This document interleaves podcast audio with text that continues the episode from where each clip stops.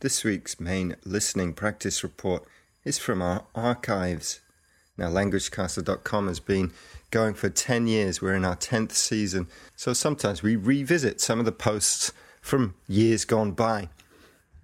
This week, we take a look at overseas players who've played for the Premier League and who've really changed and impacted the game in England.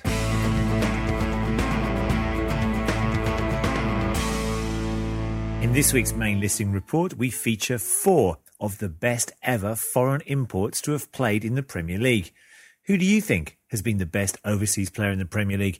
You can let us know by voting in our poll at the foot of the post. Number one, Eric Cantona. Now, when Leeds United sold Eric Cantona to rivals Manchester United in 1992, few could have predicted the impact that the mercurial Frenchman would have on Manchester United over the next five years. He helped United to their first title since 1967 and then won another three with the Red Devils, along with two FA Cups, while he was also Player of the Year on two occasions. Cantona was never far from controversy, but his manager, teammates, and fans were all sure that he was worth it.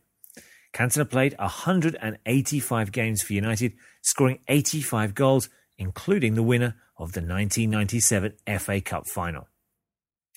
Number two, Thierry Henry. Now, he arrived at Highbury in 1999, hoping to rebuild his reputation after a torrid time in Italy with Juventus. He left eight years later, having become the club's highest ever scorer with a remarkable 226 goals in 370 appearances. The 1998 World Cup winner also won two Player of the Year awards, two league titles, three FA Cup wins, and was top scorer in the Premier League on four occasions. A true Arsenal legend. Number three, Peter Schmeichel. Schmeichel arrived in England in 1991 for what his manager later called a bargain fee of £500,000. And the Danish international, he won the European Championship in 1992, went on to play more than 290 times for Manchester United. He won five league titles, two FA Cups, a League Cup, and in 1999, a Champions League final.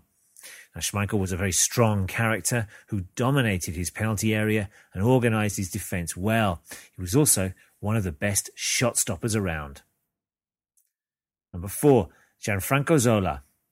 Now, Zola joined Ruud Gullit's Chelsea from Italian side Parma in 1995 and helped to transform the London side into serious title contenders in England. Zola played the game in such a way that fans everywhere loved him particularly the way that he could break down defences with a pass or a dribble. Zola won the FA Cup twice with the Blues, the League Cup once, and the Cup Winners' Cup in 1998, when Zola scored the winning goal. Now, Zola made 312 appearances for Chelsea and scored 80 goals.